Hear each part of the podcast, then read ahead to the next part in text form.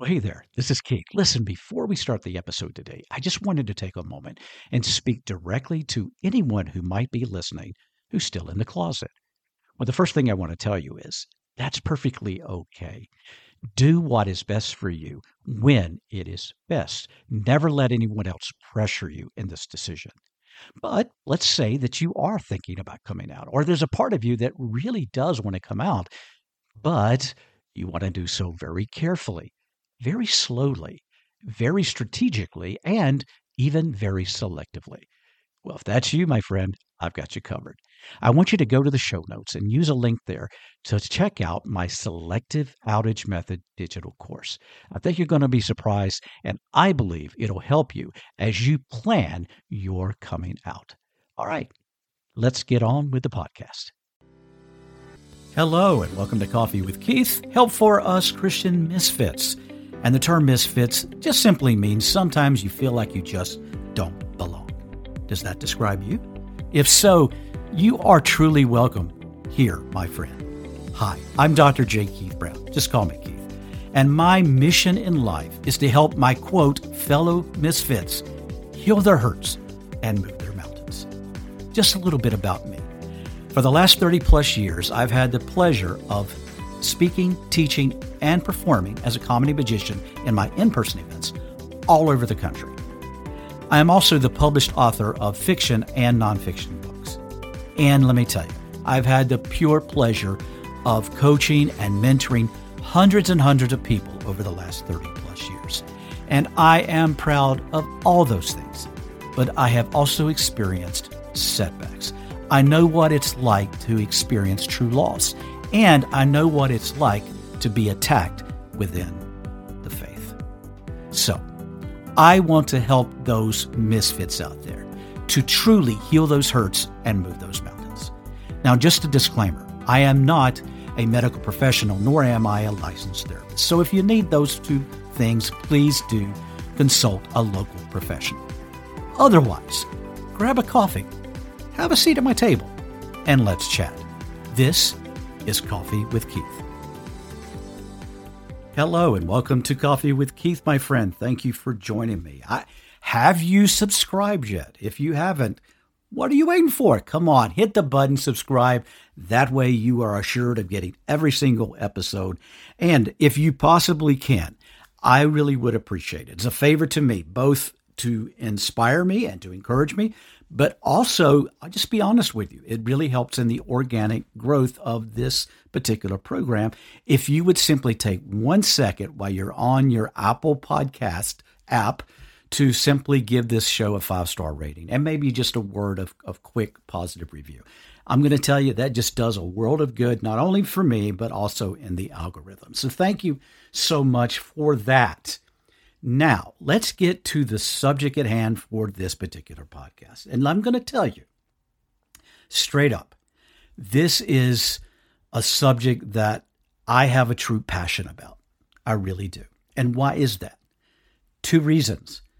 Number one, I've experienced it myself. And I know that when we have gone through things in our life, then it becomes more important to us and it becomes a part of who we are. And in my case, it's a part of what I do. So that's the first reason. The second reason is I have been working with people, many, many people over the last 30 plus years that have dealt with this same thing. And what is that thing? Church trauma. Now, you might hear it um, spoken of in a variety of different ways, different terminology. But I use the term church trauma. And the reason I do that is because I most often have seen it and witnessed it within the local church. In fact, that's what happened to me. So when that happens, it's very painful. And it happens for a variety of reasons. I mean, it could be as simple as two people within the church, um, and one person has some type of disagreement with the other, and what do they do? They go and they they recruit other people in the church to their side. And then all those people begin to gossip about this person or talk behind their back or even ignore or shun them. Something as simple as that can be very traumatic. When people in your church family began to mistreat you in that way.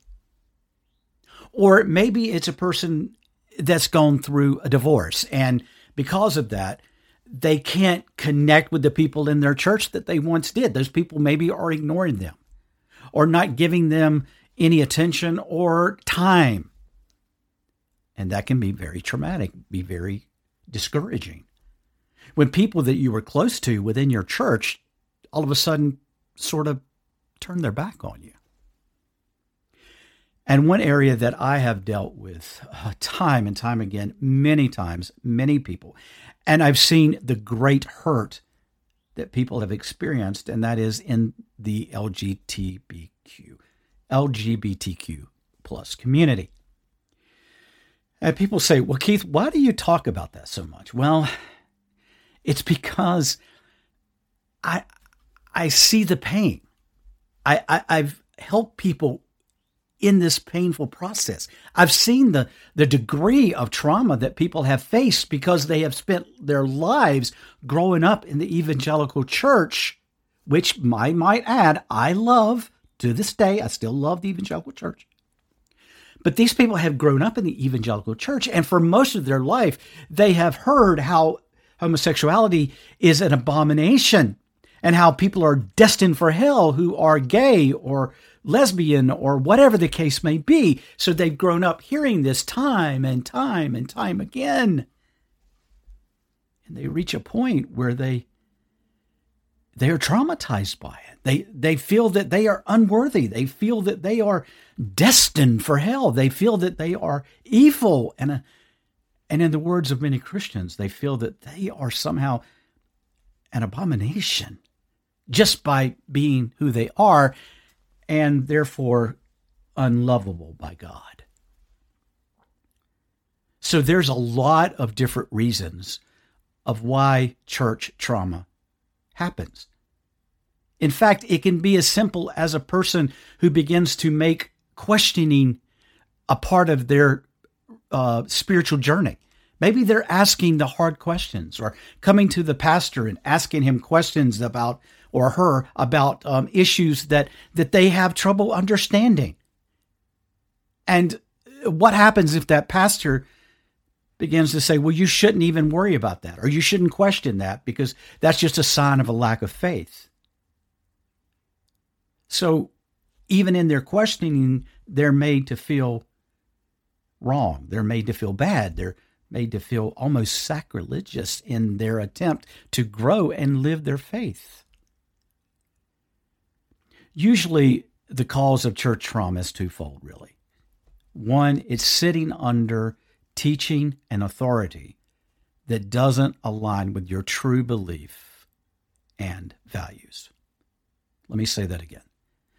The first way that trauma happens is when a person sits for a long time, typically, under the teaching and or authority of person or persons that are sharing things that doesn't align with a person's beliefs or values.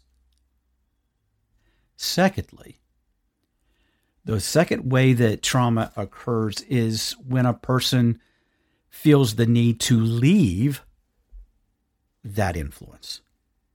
It can be as simple as leaving their local church they've grown up in for another church, perhaps. It could be as devastating as leaving the faith completely. Or it could be the fact that they've come up with their own understanding and conclusions that don't align with other people in their family or their their local circle of friends or in their Sunday school class and therefore they feel that they have somehow separated themselves from their traditional circle. And that can be traumatic. So, this is indeed a situation that's happening in our world today. And um, a lot of times, people try to just sweep it under the carpet or try to blow it off or say you shouldn't worry about it or pull yourself up by your bootstraps or get over it or, you know, or, you know, toughen up, whatever the case may be. Or some people try to say, okay, I, I, I don't need to deal with this. And you know what happens when a person doesn't, well, what most often happens when a person doesn't deal with their church trauma? It develops into a crisis of faith. Church trauma, I am convinced, deep church trauma, real church trauma, devastating church trauma, if not dealt with and healed, will most likely, I think, lead to a true crisis of faith. And what happens at that point? A person often will either completely change their faith or they will leave faith altogether.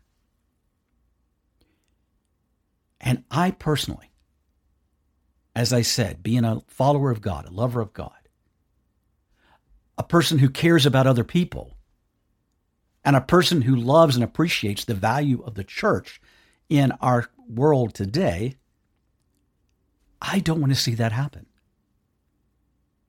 And so my heart, my work, my mission, my ministry, if you will, is to help those folks do the necessary work to heal that trauma and fix their faith. So, uh, part of that faith process, that that, that idea of of getting you through that um, questioning of your faith, or or when that alignment is off, I think that at its core, there's a four step process. Now, there are minute details within these steps but let me just generally give it, give you what I think are the four broad strokes of uh, or steps, if you will, of this process. The first is this.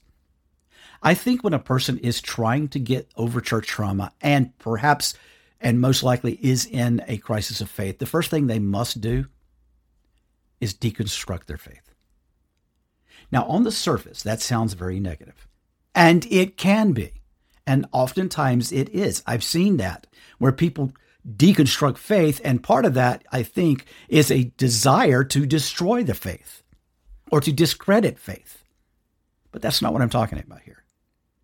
When I'm talking about a deconstruction of faith, I'm talking about truly examining what you believe and doing the work necessary to delve into these areas to see what the answers are, what you believe they are, what you think is right about a variety of subjects, both theological and social, and how they align with your faith what you do is you begin to take those things you have been taught from an early age, those things that you have believed, those things that you have owned, that teaching that you have sat under, and you begin to examine it piece by piece. That is part of deconstruction. And if it's done with love and grace and great care and, and, and an earnest desire of God's input and, and instruction and wisdom in the process, then I don't think it's necessarily a bad thing. In fact, it can develop a good thing. So, deconstruction has to happen, I think, in a lot of cases. Maybe not across the board, and maybe not for everyone, and maybe not to the deep degree that some have to do it. But in my work, I've seen this as a necessity for many people in the healing process. It's sort of like when a person goes and they tear down one of the big skyscrapers in a city. Why do they do that? To clear it out, to get rid of that so that they can build a newer, better one. And that brings me to the second step construct. So if the first step is to deconstruct, to, to which simply means to examine deeper those items of faith.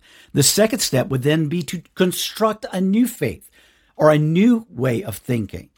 And truthfully, you'd be surprised at this perhaps when I say this, but a lot of times in my work, I have seen after people do their research, after people go deeper, after people do the necessary work, most of the time, in my experience, the faith is not that different than what they already had. Yes, there might be tweakings, there might be slight differences, there might be some major differences. I don't know. But the second step is to construct what you truly believe is right and real. And yes, it's based on God's word, it's based on a lot of different factors that go into that. So construct your faith. Now, the third step for me is quite simply to clarify your faith. So once you've gone through the hard work of tearing it, not, let me be careful here. I don't want to give a, a, an idea of a negative thing here. Once you've gone through the the deconstructing process of of analyzing, let's say that analyzing your faith, and then the second step of constructing your faith, making it how it needs to be, building your pillars, if you will.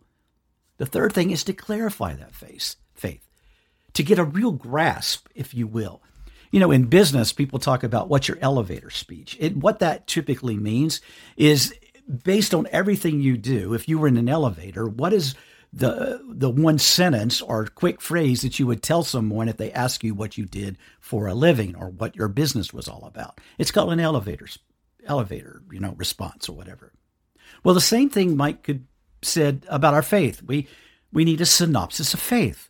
We need to get our head around what we truly believe and clarify that for ourselves once we build it.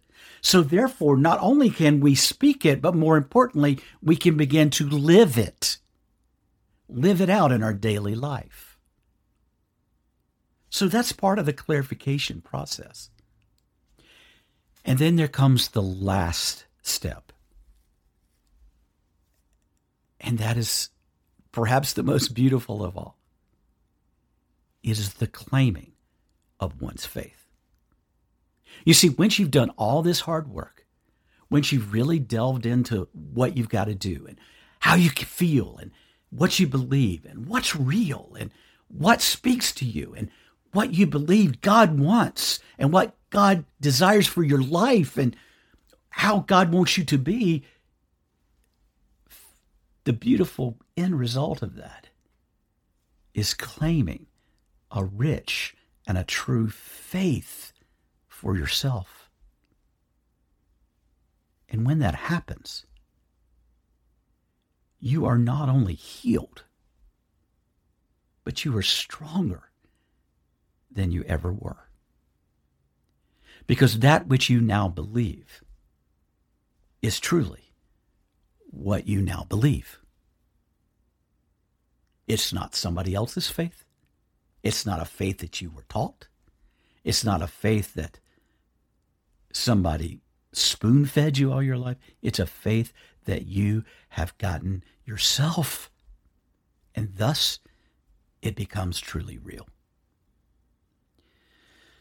So, let me ask you, dear friend, today, are you feeling the hardship, the headache, the hurt, of church trauma.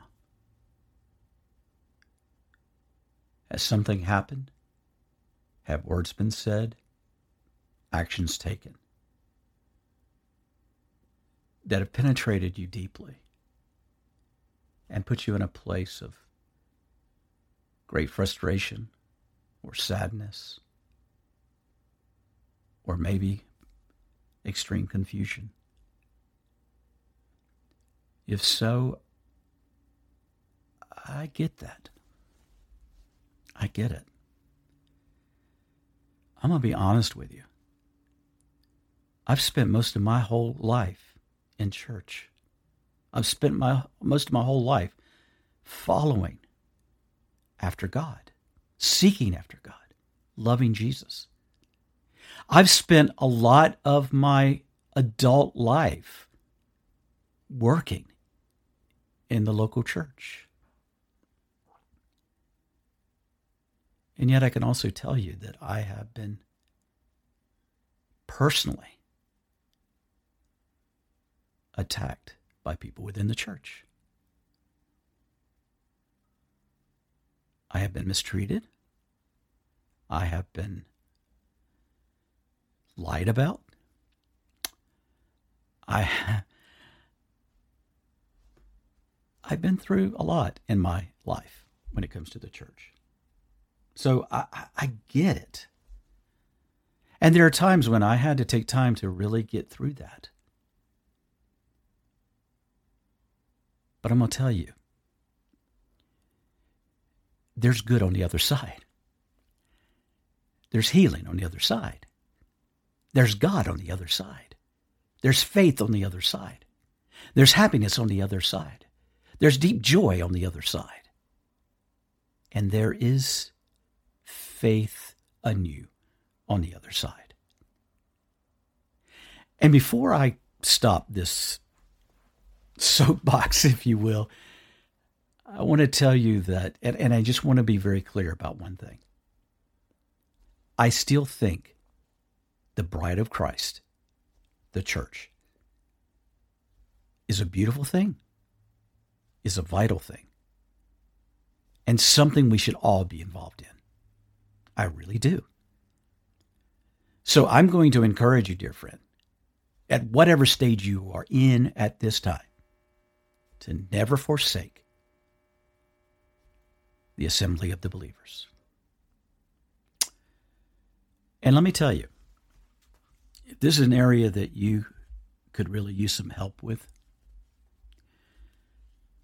I would be happy to try to help you do that. Just reach out to me. We'll talk about options. And there's some exciting things coming in 2022 too. I can't really talk about them yet. They're still in the planning stages and the creation stages, but I'm going to tell you there's some exciting stuff coming next year. But for right now, if you need help, if you need instant help, then reach out to me and let's see what we can do. Okay? All right. Well, I guess that's all for now. I do thank you for listening and I thank you for letting me speak my heart today. And I hope that you will join me again right here on Coffee with Keith. Until then, heal those hurts, move those mountains, and may God truly bless you. Bye bye.